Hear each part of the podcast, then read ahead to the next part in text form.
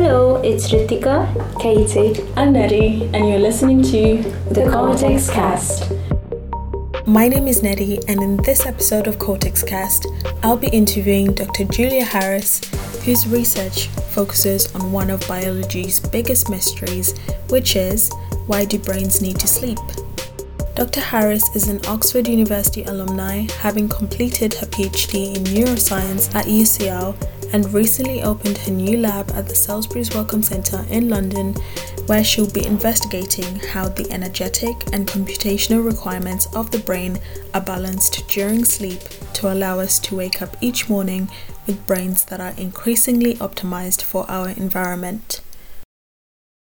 So I wanted to actually say congratulations for starting and opening up your oh, new thank lab. You. What can we look forward to from Harris's lab?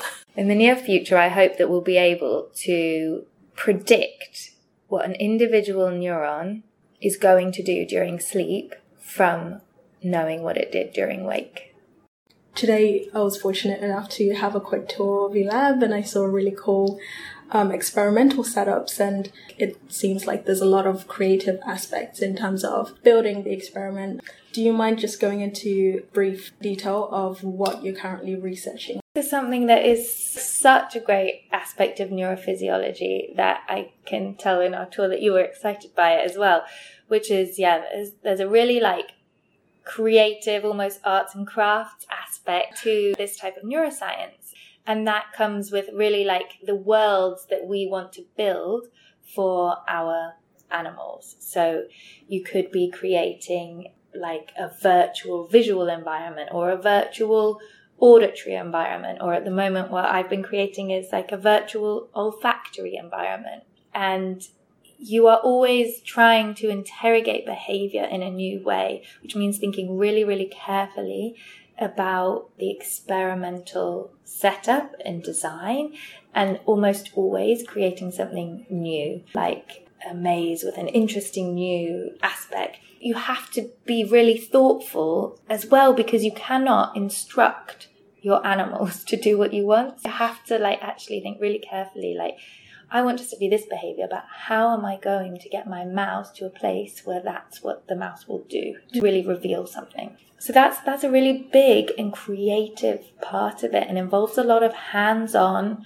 building from electronics to software and programming to actually, you know, super gluing stuff together. So um, what I have been working on recently, which I have started in Andreas Schaefer's lab in the Crick, which is where I am now, and will be continuing and expanding on in my new lab, is looking at how specific populations of neurons change as a function of sleep. So, for instance, at the moment, in collaboration with Mihai Kollo in Andreas's lab, we created an olfactory stimulus set and we are recording from neurons in the piriform cortex, which is like the primary visual cortex of smell. So it's it's uh, one of the first places that odors are processed in the brain, and we use a cutting edge neurophysiology technique called neuropixels, which mm-hmm. allows us to extracellularly record from hundreds of neurons at once. So we're recording from hundreds of neurons in the piriform cortex as the animals smell new odors. And then we can track those same neurons into a period of sleep and then into a subsequent period of wake and get an understanding of, on a neuron by neuron basis, what each neuron is doing in these different arousal states. And can we predict what type of sleep activity one neuron will have based on its wake activity? And then given what type of sleep activity that neuron participated in what does that mean for that neuron's activity when the mouse wakes up again and sees the same stimuli or smells the same stimuli we can look at this on a single neuron level or on a population level and this is going to allow us to get at some questions that were not easily accessible before we could track many individual neurons at once. I guess when you are looking at neuronal activity in sleep and wake state, some neurons differ in that they are excitatory and inhibitory. Mm-hmm. Do you mind just giving a brief overview? Well, I mean, this is a great question. So, of course, yeah, there are lots of different types neurons in the brain. Mhm. Excitatory, the main class of those being um, glutamatergic neurons, and also the main class of inhibitory neurons, GABAergic. These tend to be intermingled within the same area, and then you have other areas of the brain that have high proportions of different types of neurons, so like dopaminergic neurons, serotonergic neurons, for instance. We're increasingly starting to understand as a field that these different populations might be behaving quite differently in wake and sleep. So, for instance, one thing that I found recently is that dopamine neurons in the VTA, the ventral tegmental area, actually become quite quiet during non REM sleep and then they become quite active during REM sleep. It was a little bit surprising that the GABAergic neurons in the same area behaved similarly, so they also became quite quiet during non REM sleep and active during REM sleep. This mm-hmm. is almost not what you would expect because during wake we know that this GABAergic population normally inhibit the dopaminergic population. But you could also think it's exactly what you would expect because if the level of one increases, then the level of the other should compensate. The technique that we were using to study this is called in vivo photometry, and it only allowed us to look at the activity of the whole dopaminergic or GABAergic population. You would need a higher temporal specificity and ideally to be able to look at both groups of neurons within the same mouse to know whether they were antagonizing each other in a similar way during wake. But it kind of leads towards your point of yes, what what are these different populations of neurons doing during sleep versus wake, and do they tend to behave similarly? There is a lot to explore there. So first, maybe we just want to map out like all of the different classes of neurons that we know expressing different types of transmitters in different brain regions. What are their average activities across different stages of wake and sleep? But more specifically, can we understand whether the way they interact with each other is different during wake versus sleep? How did you uh, go about planning um, some of the experiments that you're currently working on?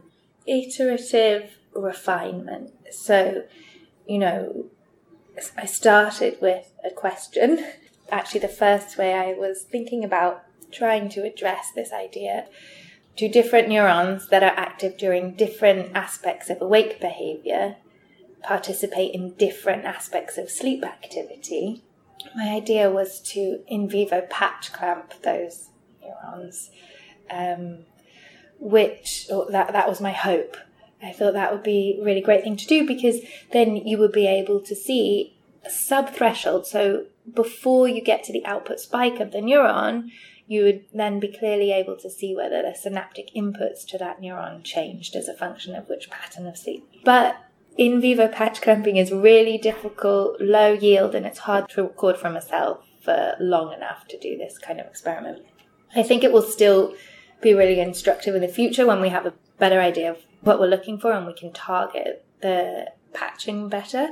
But yes, then I was near Andreas Schaefer's lab at the time and um, started talking to him and his lab and Mihai, for instance, and we talked about this new neurotechnology that Mihai and others in the lab had been developing, a way of recording extracellularly from hundreds or thousands of neurons at once. And this basically created a new avenue for how to address these questions. So, no, we can't look at the subthreshold synaptic input activity of individual neurons, but if we can look at hundreds of neurons at once, then we're much more likely to be able to understand what different populations are doing from wake to sleep. So, kind of moved into this new way of addressing this question. And I joined Andreas Schaefer's lab. Then you start to think, okay, so what brain area should we do this in? Because I work in the olfactory system now. This is the system that Andreas Schaefer's lab works in, but it's not really because I joined Andreas's lab that I work in the olfactory system. It's because the olfactory system is very accessible and has lots of advantages for my particular question mm-hmm. that I work in this system. Similarly for Andreas, he's interested in information coding. It's a system that provides a lot of advantages. So yeah, then you think, okay, uh, which part of the olfactory system, and therefore which type of olfactory stimuli do we need to use, and how exactly should we design the stimuli, and how long should each odor pulse be, and how should we present it to the mouse, and what kind of training and habituation should each mouse go through before we do the actual experiment, and so you just slowly build up. You start for me, like you start with a big question, Mm. and then slowly narrow down, like what's the technique, uh, what's the best part of the brain. Maybe you start with like a part of the brain you're interested in, but not for me. For me, I think that sleep is doing different interesting things throughout the brain. So we may as well start somewhere where we think we understand the circuitry, we think we understand the inputs, we think we understand how to control the environment. Um, any principles that we discover in the olfactory system, we can see if they're with, upheld in other sensory regions. But when we move on to look at another part of the brain, we'll go through a similar process. What's the right behavior to study here? What, what exactly do we expect to be changing in the neural network here? How can we design a task that is likely to create um, the kind of changes that we will be able to pick up with our technique? And you just kind of hone in and hone in until you are sure that you have the right experiment for your question. In your experimental design process, I'm assuming that you worked with also engineers and you know people from different fields to kind of like help you move forward in a sense. When did you know? Oh, okay, maybe I should approach this person who might have a different insight and help me to like make this you know design better. So we depend hugely on the amazing teams um, at the Crick right now, and at and the SWC where my lab is starting. They have similar teams um, that um, work with uh, mechanical engineering. So with uh, in collaboration with them, you can design like the physical aspects of the setup that you need. So for us, it was an effort to create a way of delivering odors that wasn't leaky, that didn't contaminate each other. Um, and this involved like a lot of tweaking, making different holders, testing them, choosing the way that each odor vessel is closed and releases its odor. And then also we worked with the more computer engineering group to once we designed the electrical circuits that we needed, they helped us well design more efficient electrical circuits and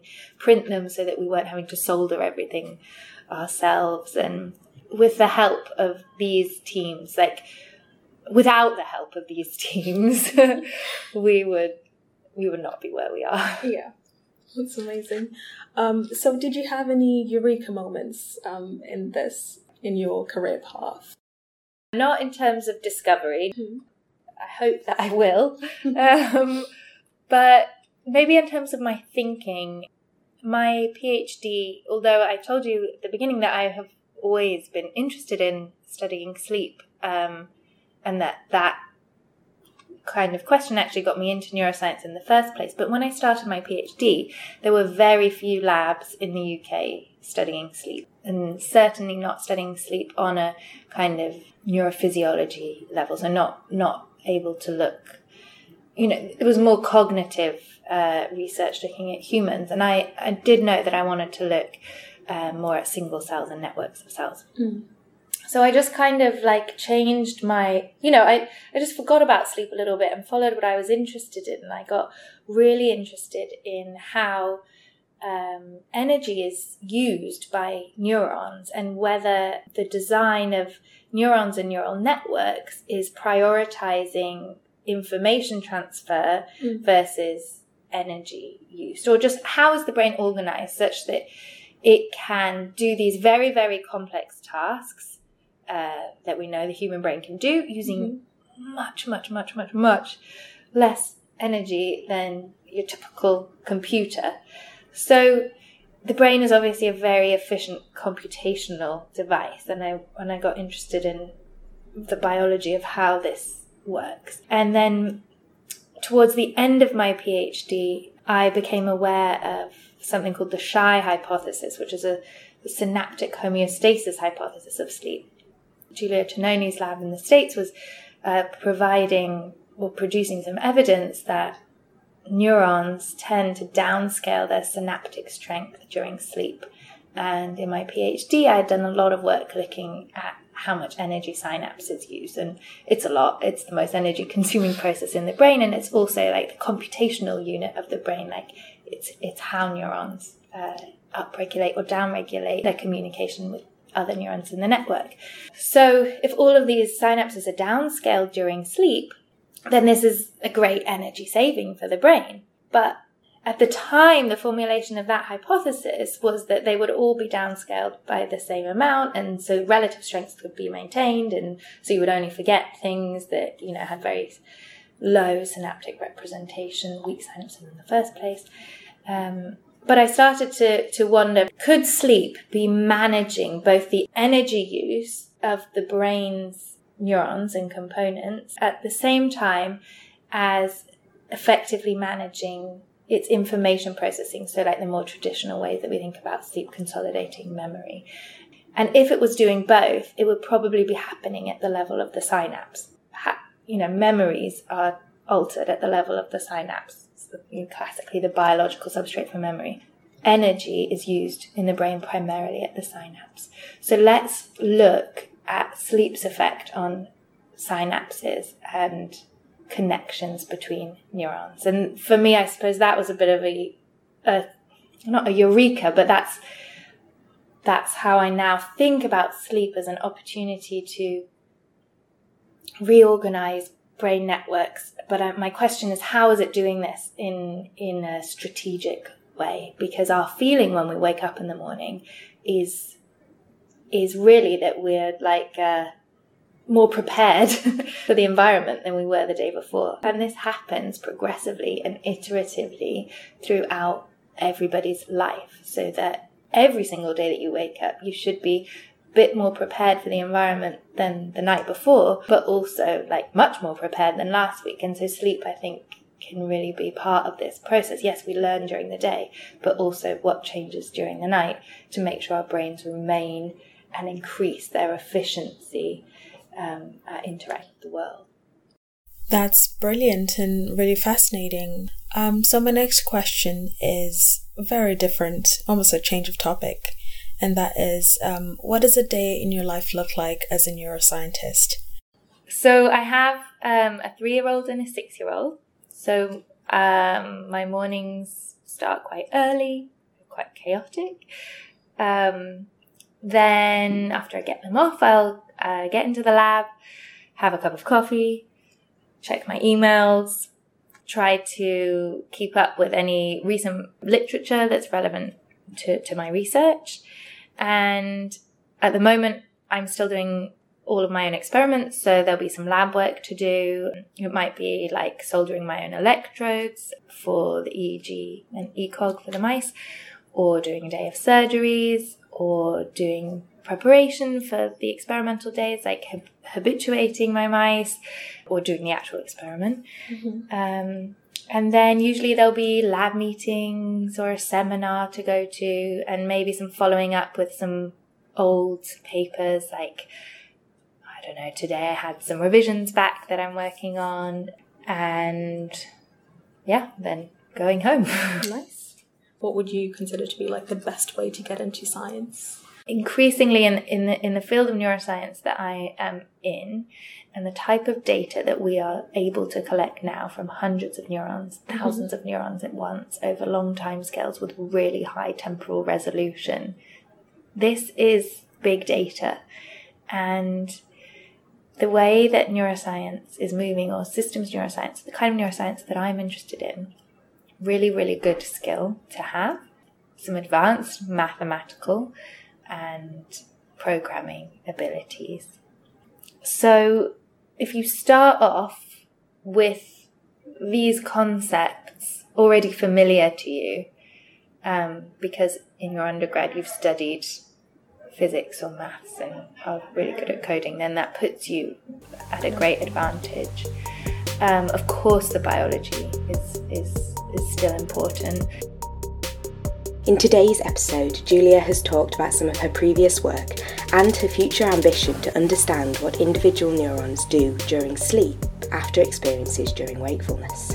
She has discussed how she creatively plans and sets up experiments through iterative refinement to hone in on the most interesting questions, and how she employs some of the latest techniques to observe neural activity in a relatively easy access brain region, the piriform cortex, while mice interact with the olfactory environment.